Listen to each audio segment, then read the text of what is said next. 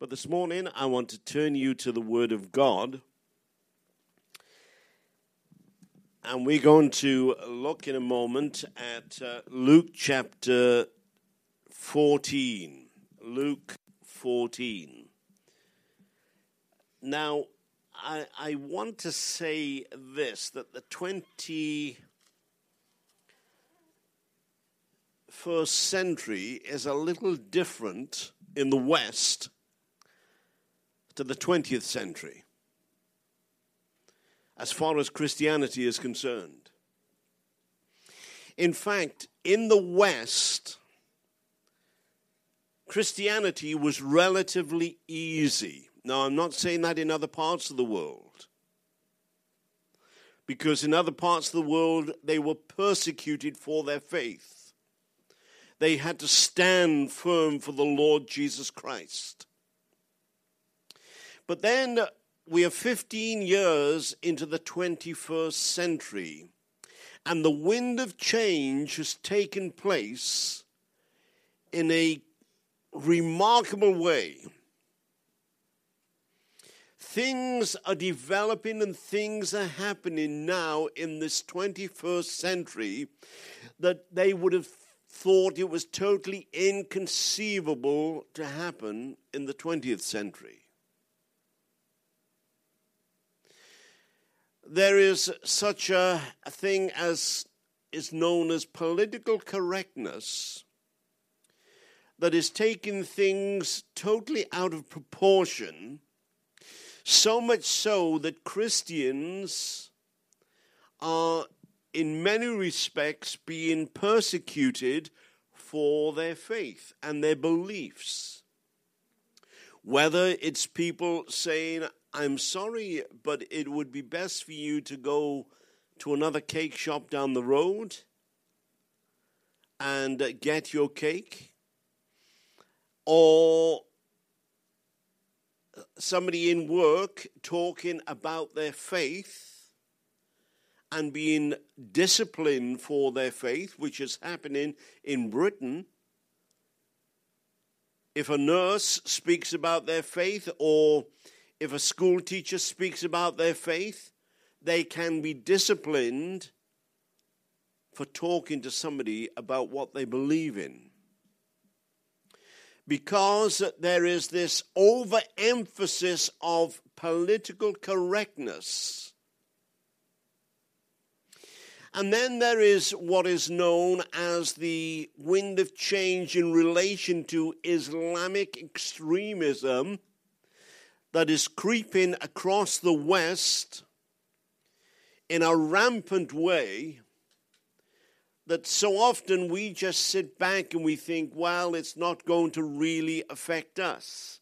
In fact, I was listening to one of your news broadcasts uh, just last week on one of your uh, television stations, and there was uh, an imam, one of these clerical Islamists that is based in Britain, although they would never give him an audience on British television, that made a statement to your anchorman that said, You will soon in America be under Sharia law. Now, that might seem to be extreme but in Britain, many, many Muslims that are becoming extremists are saying we will not be satisfied until until we see the black flag of Islam flying in uh, over number 10 Downing Street. Now, there are those that say it will never happen. They thought that in relation to the sixth and seventh century, where Christianity was so strong in the Middle East. And suddenly, a man by the name of Mohammed arose, and within 30 or 40 years of his death, they had driven out Christianity in certain countries, whether it was in North Africa or in uh, some of the other Middle Eastern countries, and they had become so dominant. And now there is this upsurge in our world today, and we must ask ourselves the question can we stand when persecution is around us? If you have been listening uh, to your news broadcasts, reading the press, you will discover whether it is in Ethiopia, in Somalia, or other countries where Christians have been put to death for their faith. Now, I don't know, and I don't want to be too pessimistic on this um, Mother's Day. But all I want to do is to emphasize the reality of faith, our faith.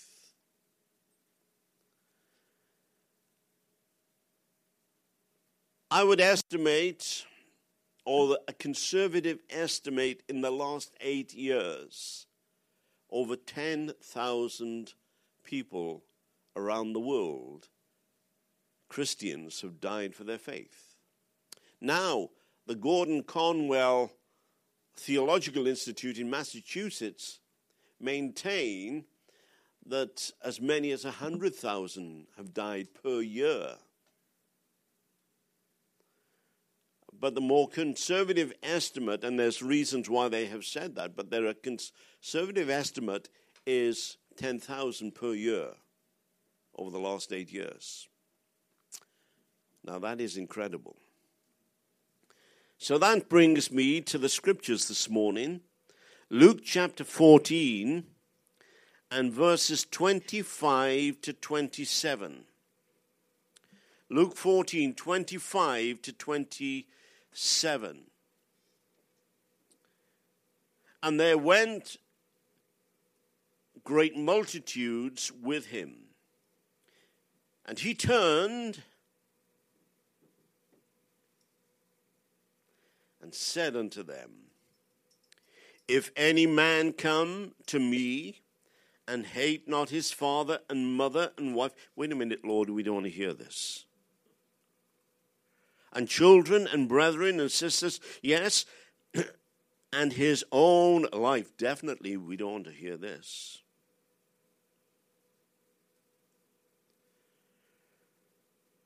He cannot be my disciple and who's, whoever doth not hear, uh, uh, bear the, his cross and come after me cannot be my disciple. It is fashionable to wear a cross. It is unfashionable to bear a cross. Five times in the gospel, it is spoken about bearing our cross. The Apostle Paul, he made this statement uh, about bearing the cross. In other words, he is saying it is not an easy matter to be a Christian. It is no easy thing. And it is not just a case of come to Jesus and be happy and everything will be right. No, uh, there are different uh, things that somehow seem to come our way when we become Christians that ha- didn't happen before. And therefore, when we look at the scripture, we see that great multitudes, great multitudes follow the Lord. Oh, yes, look at the healings, look at what is happening, look at what is taking place. Come on, let's follow Jesus. Let's see what's going to happen. Maybe they thought that he was going to deliver them from the Roman Empire. And everything was going to be well and fine in Israel again.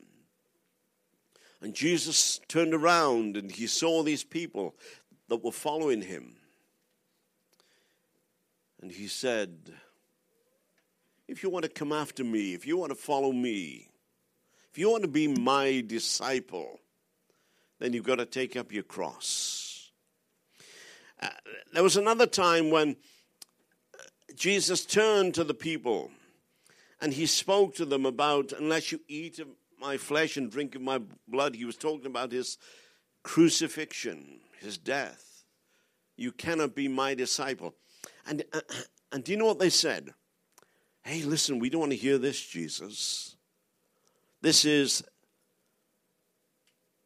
a hard thing. In fact, the, the Greek word is scleros. It's an ugly thing talking about that. That's what it means. This is disgusting talking about what. And the scripture says, and many no more walked with him because of the hard things that he said. So here in the scripture, we find he is saying, Follow me. In 1904 in Wales, where I was born, I wasn't born in 1904, by the way. hey, let's get that very clear. 1904, 1905, there was a great revival. And I think in about six weeks, there were about 100,000 people that were added to the church. That's not bad growth, is it? And revival spread from town to town, village to village. And one particular person was in a village and spoke to a church minister, and he said, Has the revival come to your village yet? He said, Well, there are signs of the revival. Oh, he said, How many have been added to your church? Oh, he said, It's not added to the church yet, it's subtracted. In other words, he was saying, There are those that find it too difficult to follow this path. So we're going to look at what Jesus is saying here. He said these words First, discipleship is exclusive because he is saying, Come after me, be my disciple. What route are you taking this morning? Are you really coming after the Lord? Are you following in his footsteps? I mean, closely following in the footsteps of Jesus? Or are you one of those distant disciples? You, you, you hang around on the outskirts of the faith, but you're not really up close to the Lord Jesus Christ. Are you walking in his footsteps? In 1949, I was born then.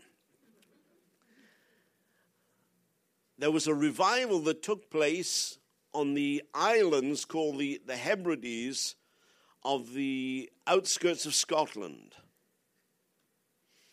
And it was started when a man went across, a church, a Scotland man went across to do a mission.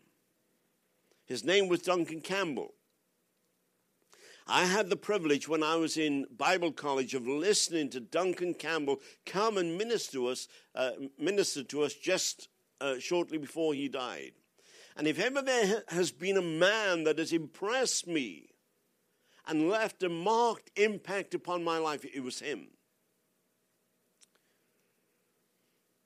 And when he arrived in Lewis on the Isle of Hebrides, he was met by an elder. And this elder said to him, Mr. Campbell, in his Scottish brogue, Are ye walking with the Lord? Are ye walking with the Lord? There's a thing to say to a pastor. Are you walking with the Lord? But the question comes to each and every one of us Are we walking with the Lord? Are we his disciples? Are we learning of him? This is an exclusive thing. It's not a case of sometimes I'll walk with the Lord, sometimes I won't. It is a case of walking with the Lord. What is being revealed to you? My disciple means I'm a learner, I'm an ardent student. It is not just a case of coming on a Sunday to listen to the Word of God, but day by day I talk to Him and I hear from Him from His Word. I'm a disciple. Are you walking with the Lord? Are you listening to what the Lord is saying? You see, the scripture is making very clear here that discipleship is exclusive. Secondly, discipleship is exacting because he uses a severe word here takes up his cross. Now, I get the impression that what is happening is this Jesus is walking along with his disciples, and he is seeing something that was quite common in Roman times. He is seeing executions taking place, and crucifixion was a notable execution. And maybe he is watch, uh, watching as somebody is carrying, bearing their cross to the place of execution. And Jesus says, unless you take up your cross, bear the weight of service for me, then you cannot be my disciple. And he says, if you want to follow me, now listen, you've got to count the cost. He says that there are people that say, well, yes, I will follow you, but have you really counted the cost? He says, no man that builds a house without first getting an estimate on how much it's going to cost. He says, you, you don't do it. He says, you've got to weigh up what the cost is. No man that goes uh, uh, to war, to battle, uh, he says, he, he first uh, assesses how powerful his army must be. And he says, if you're going to follow me, listen, if you're going to follow me, you've got to weigh it all up. You've got to weigh it all up and follow me because it is exacting. He says that we are to carry our cross. What does a cross mean? Well, first of all, it means burden bearing. Sometimes it can be heavy to be a Christian. Sometimes it uh, can weigh us down being a Christian. And we are saying, Lord, what are you doing? Why have you placed this burden upon me? Why have you caused this weight to come upon me? There are things that happen in your life, there are things that happen in our lives that, that we say, Lord, why, why are you doing this? Why are you doing this? And it causes bruising. The burden causes bruising. You know, this just over 12 months ago, we, uh, as many of you know, were uh, in such a, a situation where we were absolutely shocked that our granddaughter uh, was uh, taken up to St. Louis for surgery. Little did we realize that they'd given her five days without the surgery to live. And the shock and the horror of it. And I can remember being in St. Louis. My, my wife was back in Springfield looking after our other grandson. And I woke up on the Saturday morning in a hotel in St. Louis and I was just calling upon the Lord and praying about the situation with, with our little one. And I, I made this statement to the Lord. I said, Lord, the burden is too heavy for them. And I had a clear message, not audible voice, but into my heart. And do you know what God said to me? He said, Who said that it is too heavy for them? Who are you to judge that is too heavy for them to bear? I am the one that will, will judge what they can bear.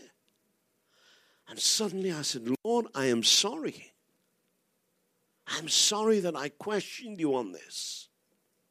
But then I prayed, Lord, and uh, you know, you, you pray all sorts of crazy things when you're praying sometimes. I prayed, Lord, it is chafing them, the burden is chafing them. Will you not rub in some oil to help the chafing? And it was as clear as a bell. God said, I will do that. I will do that. And sometimes He calls us to bear burdens that we think are intolerable. We cannot bear them. But do you know something? He comes along and He says, If you bear the cross, I will cause you to bear it, and I will rub in oil to protect you. It causes burdens, the cross, bruising. But you know, when you're talking about the cross here, it causes bereavement because he talks about dying to self, dying to our old life, dying to who we are, what we want in life. And Jesus said, if you want to follow me, if you want to come after me, you've got to die to the old life. Well, our time is rushing by. Let me just go to the final statement. Discipleship is expensive because he says, and hates not father, mother. Now, Lord, this is going too far. You know, you can't say too far and Lord at the same time. You can say this is going far, Lord, but you can't say it's going too far and say Lord at the same time. In other words, what he, he is not telling us to be some cult, to cut ourselves off from our family, but he is saying, put me priority in your life. You know, when we put Christ priority within our lives, it makes all the difference. It makes all the change to our lives. Those that we cherish, he said, put me first. And do you know who we cherish? If we're honest with ourselves, do you know who we cherish more than anybody else? Even ourselves. That's what he's talking about. And Jesus ha- has a bit of wit about him. You know, even your own selves. In other words, he says, I know what's in the heart of man. I know that we, you, you love each other. Uh, you love yourself more than you love anything else in life. And he is saying, put yourself away.